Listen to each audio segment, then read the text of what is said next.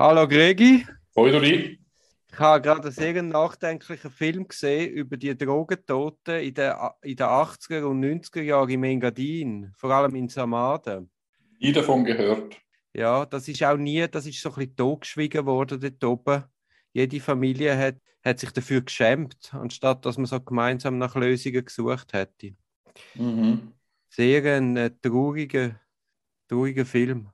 Okay. Kann man jetzt äh, auf, auf, de, auf dem Schweizer Fernsehen kann man das äh, auf, auf der Seite abladen. Also streamen. Magst du dich erinnern? Also bei mir, wo ich früher in den 90er Jahren, hat es auch Kollegen von mir gehabt, wo, wo der Drogen verfallen sind und dann gestorben sind. Das war bei mir auch so, gewesen, ja. Auch mehr Geschwister von Freunden, die im Platzspitz sozusagen versumpft sind. Mhm. Ist, ist eine verrückte Zeit, die man irgendwie völlig vergessen hat. Ja. Hm. Jetzt bin ich aber gespannt, wie du Brücke machst zu unserem Nein, nein, es hat gar Prognose-Podcast. so ein schweres Thema. Nein, nur ich habe es gerade geschaut. Ich hatte es schon so lange auf dem Radar gehabt, dass ich den Film möchte schauen, weil ich bin ja eigentlich aus Samaden, aber mit fünf Jahren gekommen, aber halt meine Eltern. Aber die sind, glaube ich, eine Generation älter. Die hätten das nicht mehr direkt betroffen. Mhm. Aber ich muss mal fragen. Eben, ähm, Prognose-Podcast. Also der Sachverhalt an sich können wir ja nicht erstellen. Genau. Ich möchte gerne Duri, mit einem grossen Vorbehalt anfangen. Was wir da machen, ist alles andere als seriös. Ich könnte es nicht. Ich habe nur über die Medien mitverfolgt. Es ist eigentlich Charlatanerie, wenn wir jetzt da Prognose sagen, wie das Urteil rauskommt. Wir sagen seit dem Tag 1, wir haben nie Akten in sich gehabt. Wir sind punktuell bedient worden. Wir sind Spielball von dieser Show, die sich Gericht nennt. Genau. Kein einziger Beweis ist vor unseren Augen abgenommen worden. Genau, man ist sowieso schon auf hoher See und vor Gericht in Gottes Hand. Und wenn wir jetzt da nur aus einer Zuschauerperspektive sollen Prognosen abgeben, dann können wir auch Münzen werfen. Jetzt lass uns doch das einmal systematisch durchgehen und dann können wir punktuell Münzen werfen. Warte, ich suche mal schnell eine Münze. Das ist ein, das ist ein lustiger Hinweis. Greg. Oder eine Dartscheibe. Nein, nein, ich habe da, ich habe zwei Franken. Also, ich möchte schnell zur Sachverhaltserstellung etwas sagen. Bitte. Eben, die können wir ja nicht machen. Sachverhaltserstellung heisst, anhand von der Beweismittel schauen, ist der Sachverhalt, wie eine Staatsanwaltschaft behauptet, so wirklich bewiesen oder nicht. Wenn es jetzt zum Schluss kommt, ich nehme jetzt sagen wir das Beispiel vom Darlehen. Vinzenz und Stocker behauptet, 2,9 Millionen beispielsweise sei geflossen als Darlehen. Für die Staatsanwaltschaft ist das, die 2,9 Millionen, nicht das Darlehen, sondern eine versteckte Gewinnbeteiligung aus dem Deal-Fall Investnet. So wie die Behauptung von der Staatsanwaltschaft. Also divergierende Standpunkte. Jetzt, falls könnte bewiesen sein, dass die 2,9 Millionen Darlehen eben nicht Darlehen sind, sondern tatsächlich verdeckte Gewinnbeteiligungen, könnte man ja als, als Laie oder auch als Richter geneigt sein, damit auch gerade Täterschaft für bewiesen zu erachten. Das wäre dann ein, ein Beweisschluss aus einer Lüge. Jetzt ist aber ganz wichtig, einmal zu sehen, was ist damit wirklich bewiesen. Also eine Lüge kann zwar auf eine Täterschaft hinweisen, aber es ist noch lange nicht der Beweis, dass dann wirklich auch eine Täterschaft vorliegt. Weil es kann ja auch ganz andere Gründe geben, warum man Argument vorschiebt oder allenfalls sogar lügt. Also das wäre dann wieder eine falsche Verteidigung. Man denkt, aha, ich bin unter Verdacht, aha, ich muss eine Erklärung liefern, aber die Erklärung kann an sich falsch sein, aber das heißt noch lange nicht, dass dann das auch auf Täterschaft hinweist. Also die Lüge von einem Beschuldigten kann nie allein Grundlage sein für einen Schuldbeweis. Das möchte ich eigentlich sagen.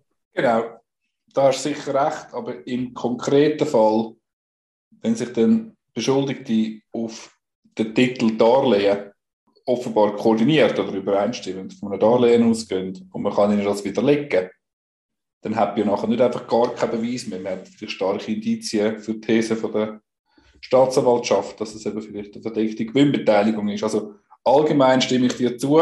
Im konkreten Fall halte ich es ein bisschen für kritischer, aber natürlich auch nur aus einer Zuschauerperspektive. Gut, vielleicht ist jetzt einfach das Beispiel schlecht gewählt, weil es das Einzige ist, was mir jetzt ad hoc in den Sinn gekommen ist. Ich wollte einfach Wo sagen... wir wissen, wo wir wissen. Ja, Ja, ja. Zuschauerperspektive. Genau, aber ich möchte einfach sagen, falls jetzt Gericht zum Schluss kommt, die Sachverhaltdarstellung von der Staatsanwaltschaft ist richtig und damit würde man ja indirekt sagen, die Beschuldigten haben gelogen, ist das noch lange kein Beweis für ihre Schuld. So ist es vielleicht besser auf den Punkt gebracht. Also, lass uns mal loslegen mit den privaten Auslagen. Da geht es mal um die Auslagen in Cabarets, Stripclubs und Kontaktbars über die Firmenkreditkarte. Und auch äh, Anwaltsrechnungen, ist das auch schon dabei? Ja, das komme ich, komme ich nachher. Ich Mhm. habe es da systematisch ein bisschen aufgeschrieben. Schuldspruch. Aber Klar. auch, nur, aber auch nur punktuell. Man kann ja bei jedem einzelnen Besuch schauen, wenn es gerade nachher eine Aduno, Verwaltungsratssitzung ist und man geht noch weiter, dann ist das Das ist jetzt wieder, Sach das ist jetzt wieder Sachverhaltserstellung, die du machst. Oder? Du bist schon wieder im Tatsächlichen zurück. Aber Also ich glaube, wir müssen, wir müssen, äh, die Flughöhe muss höher sein jetzt für den Prognose-Podcast. Also, wenn sich das erstellen lässt, Schuldspruch. Mein einklagt ist ja nicht, ist ja geschäftsfremde Vergnügung.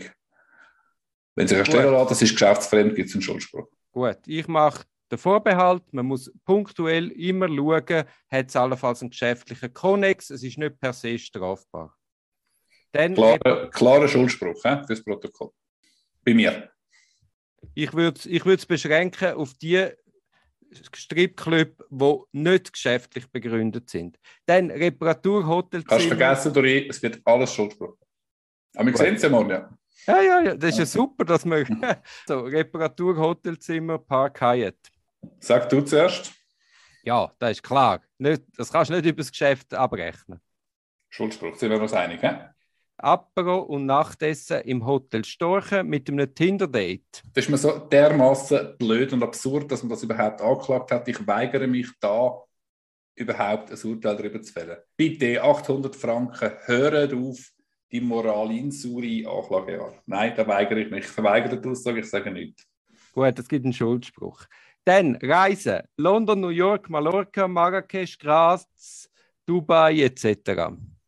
Ich glaube, da muss man differenzieren.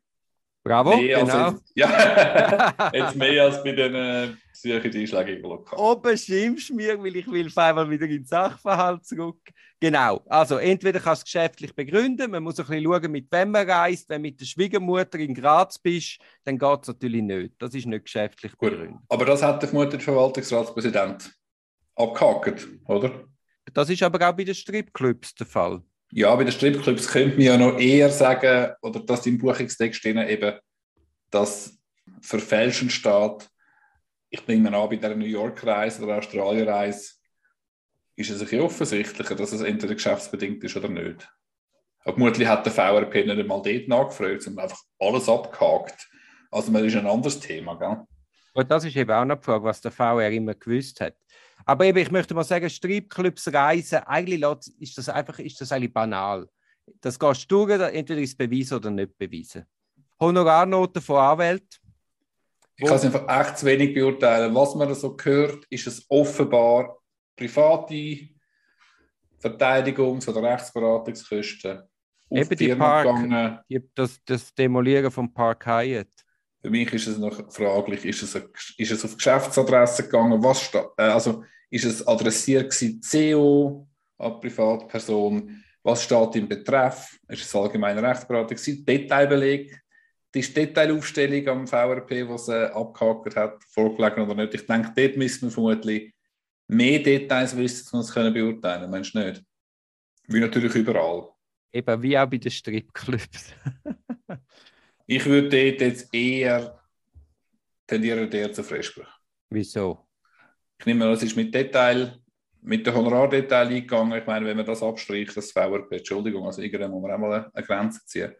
Findest du nicht? Oder ist es überhaupt, oder ist es überhaupt von jemandem abgekreuzt worden? Das weiß ich eben, nicht mehr. ja, aber nein, woher sollen wir das auch Nein, vermutlich ist es irgendwo mal gestanden oder irgendwo ist es nicht mal jemand gesagt. Also ich sage dort der Freispruch. Nein, wenn es erwiesen ist, dass private Ja, Aufwendungen erwiesen, sind- erwiesen, erwiesen. Äh, Das ist Also können wir klar. gar keinen Prognose-Podcast machen. Nein, aber Greg, es ist Haupt- Da siehst du, das ist Arscharltanerei. Komm, hol deine Münze. Also Münze, was, was ist? Zahl ist Schuldspruch. Also es ist Zahl. Gut. Gut, also Fall Investnet. Das ist der Fall, wo Raiffeisen hat die Investnet übernommen. Finden Sie mir schon ein bisschen zu fest im Detail. Können wir das dann zuerst auf einer höheren Ebene anschauen? Also Unternehmenstransaktionen. Also, um was geht es da? Ich habe das noch spannend gefunden, was die Unternehmer besprochen haben. Ich meine, bei dem Retrozessionsentscheid ist es gegangen um Gelder, die eigentlich der Kunde gut hat. Richtig, wo man ihn verheimlicht hat. Und ich meine, bei diesen zwei Hauptbeschuldigten sind ja die Gesellschaften nicht ihre Kunden, sondern nein. sie, sind, sie sind Organ von dieser Namhaft, Gesellschaft. namhafte Beteiligungen auf der einen Seite und auf der anderen Seite sind es Organe. Ja. Also das kann man sicher nicht einfach so mir nichts, dir nichts einfach überstülpen auf die Situation. Ich finde, es braucht es hat eine gewisse Fantasie braucht von der Anklägerin, um das so darzustellen. Was ich weiß, ist, dass im letzten Jahr die gleiche Abteilung schon mal, das ist in der Zeitung gekommen, äh, schon mal einen Schuldspruch gemacht hat, was um eine ähnliche Situation war, also in einem Mitarbeiterverhältnis, wo man gesagt hat, man hat eine Herausgabepflicht. Bin mir nicht ganz sicher, ob das allenfalls sogar ein Testprozess war. Das hat man irgendwann im Herbst letztes Jahr können in der NZZ lesen. Darum habe ich ein das. Gefühl, ja, habe ich ein das Gefühl, dass die neunte Abteilung der Argumentation von der Staatsanwaltschaft grundsätzlich wird folgen. Das möchte ich, obwohl ich nicht wirklich damit, nicht wirklich damit einverstanden bin und das eher, also, wer bin ich, dass ich das sagen kann, das ist ja wirklich recht komplex. Aber ich denke, es ist verhebtrechtlich eher nicht. Und ich würde aber sagen, zumindest in objektiver Hinsicht wird die neunte Abteilung der Argumentation folgen und sagen, eine Ausgabepflicht, wenn man die verschwiegen hat, hat man die entsprechende Gesellschaft in Irrtum versetzt. Mal objektiv, subjektiv müssen wir natürlich auch noch anschauen. Was meinst du dazu? Ich sage nicht, dass es richtig oder falsch ist. Das ist einfach meine Prognose. Also ich, ich habe mich ja dazu schon geäußert. Ich halte das, die analoge Anwendung für falsch. Ich glaube, es wird schlussendlich einen Freispruch geben dem Punkt. Ob das bereits die neunte Abteilung macht, wage ich auch zu bezweifeln. ja, aber jetzt sind wir bei morgen. Jetzt sind wir bei morgen. Aha, Entschuldigung, jetzt bin ich reingefahren, ja. Also morgen denkst du, gibt es in objektiver Hinsicht folgendes. Ich kenne den Entscheid auch, den du gerade angesprochen hast. Und von dem auf jetzt auf morgen geschlossen, müsste es eigentlich einen Schuldspruch geben. Ja. Hm. Ich sehe es subjektiv jetzt immer noch, ohne die einzelnen Fälle anzuschauen. Also ich finde, sorry, wenn ich die Frage gerade selber beantworte, ich finde, äh, Lorenz hat das stark gezeigt und auch Ja. der, der Blattmann hat das stark gezeigt, ähm, wie das der, der Wandel gekommen ist, oder? Zuerst von der äh, zu teuren, zu teuren Verkauf von den Unternehmensanteilen, wo man nachher müssen umschwenken dass man das nicht kann wissen. Aber ich habe nicht das Gefühl, ich habe nicht das Gefühl, dass es mit dem einen Freispruch gibt. Ich glaube, das versteckt es unter dem Eventualvorsatz und kommen im Strafmaß deutlich entgegen. Das ist meine Prognose. Also wir haben den ersten Retrozessionsentscheid 2005. Also lang vor dem 2018er Entscheid. Aber die sind eben, wie, wie gesagt, alle ganz anders gelegen. Von dem her hat mich der Lorenz schon sehr überzeugt.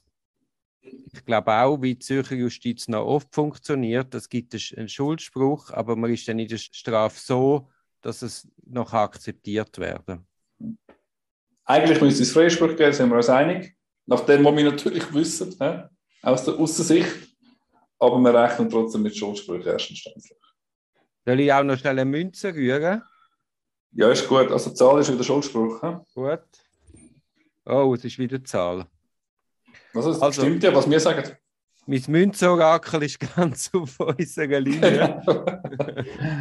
ich glaube, tiefer müssen wir gar nicht mehr gehen. Also, Nein, ich würde höchstens, also, ja, sorry, ich denke höchstens, das ist das GCL oder so. ja, Dort würde ich sagen, gibt es einen Freispruch oder zumindest einen teilweisen Freispruch, zumindest für die Mitbeschuldigten. Um die Arena tun, das gibt sicher einen Freispruch, so ich das kann beobachten. da habe ich mich auch schon so festgelegt. Und sonst muss ich ehrlich sagen, bei den anderen habe ich auch mit Comtrade und alles, ich habe den Überblick verloren und ich bin wirklich zu wenig, ich habe es noch zu wenig präsent, um jetzt da eine vernünftige Aussage zu treffen. Also fassen wir mal zusammen. Ja, wenn du, ja, bitte. Also, wir haben abweichende Meinungen betreffend der Psyche einschlägiger Lokal. Also ich sage, sagen wir 50% Schuldspruch. Gut, ich sage vollständiger Schuldspruch. Gut, Bei der Reise sind wir der gleichen Meinung, das ist ein reines, reines Beweisthema. genau. Ich sage aber dort, äh, wenn es ein VRP unterschreibt, finde ich, ist eine andere, muss man das anders anschauen, als wenn er einzelne Gastronomierechnungen ab, abhakt, wo man nicht sieht, wem es gekommen ist. Aber egal. Bei der, Anwalts, bei der Anwaltsrechnung hat uns Orakel zum Schuldspruch geführt, richtig? Genau. Dann was haben wir noch? Ja. Unternehmenstransaktionen gibt es Contergeur einen Schuldspruch. Nein, das Tinder-Date hast du vergessen, wo Ah du ja dort nichts willst dazu sagen Das sage ich nicht dazu, ja. Den verlierst du aber automatisch. Ja, das den nehme ich in Kauf, ja. Okay, okay. Das ist so großzügig wie GC, wo einmal Mhm. auch in der 93. Mhm. Also, schönen Abend, tschüss. Also Unternehmenstransaktionen, Contergeur, Schuldspruch, auch entsprechend am Orakel. He? genau. Und beim äh, Arena Thun gibt es einen Freispruch, sind wir uns einig. Und äh, Gibt es zumindest teilweise Freispruch. teilweise auf jeden Fall. Gut, Gut, was gibt es für eine Strafe? Wollen wir mal mit zwei Hauptbeschuldigten? teilbedingt. Ich sage auch teilbedingt, Halbgefangenschaft. Ja, Sind wir uns einig? sind schon, sie sind schon, was Also wir, haben sind es echt nicht dreieinhalb? ab, wir haben es echt nicht abgesprochen voran, gell? Ja, ja, das, Ja. wir haben das auch schon ewig nicht mehr gesehen. Äh, was hat man für Haft? Dreieinhalb, 100 Tage? Ja, aber das kannst du ja nicht mit teilbedingt, das langt das nicht. Du kannst nicht 15 Monate teilbedingt Nein, machen. nein, du schon klar. Halbgefangenschaft. Ja, ja, nein, nein, schon klar. Nein, ich habe nur für mich jetzt laut Ja, es gibt 36, 12, 24. Zwei Jahre Probezeit. Und was sagst du bei den Mitbeschuldigten? Ich kann nicht von echt wenig sagen. Aber Mhm. vermute teilweise sogar noch auf, auf Flughöhe Geldstrafe, vielleicht sogar. Ich weiß es Mhm. nicht. Mhm. Ich kann es nicht sagen. Es ist ja teilweise noch altrechtliches Sanktionsrecht, vermutlich noch bis 360 Strafeinheiten. Oder? Ja, geht ja relativ weit zurück, ja. Mhm. Gut, ja, sind wir gespannt. Sind wir gespannt, sehen wir uns mal morgen. Also ab dem Ja. 4. Acht werden wir nie eingeladen. Gehen wir vorher irgendwo noch einen Du Kaffee bist eh wieder nehmen? spät und wirst, du bist eh spät und wirst fluchend sagen, deine S-Bahn hätte Verspätung. Aber ich würde mir für dich einen Platz versetzen. Kommen wir gehen vorher noch einen Kaffee trinken. Super. Gut, also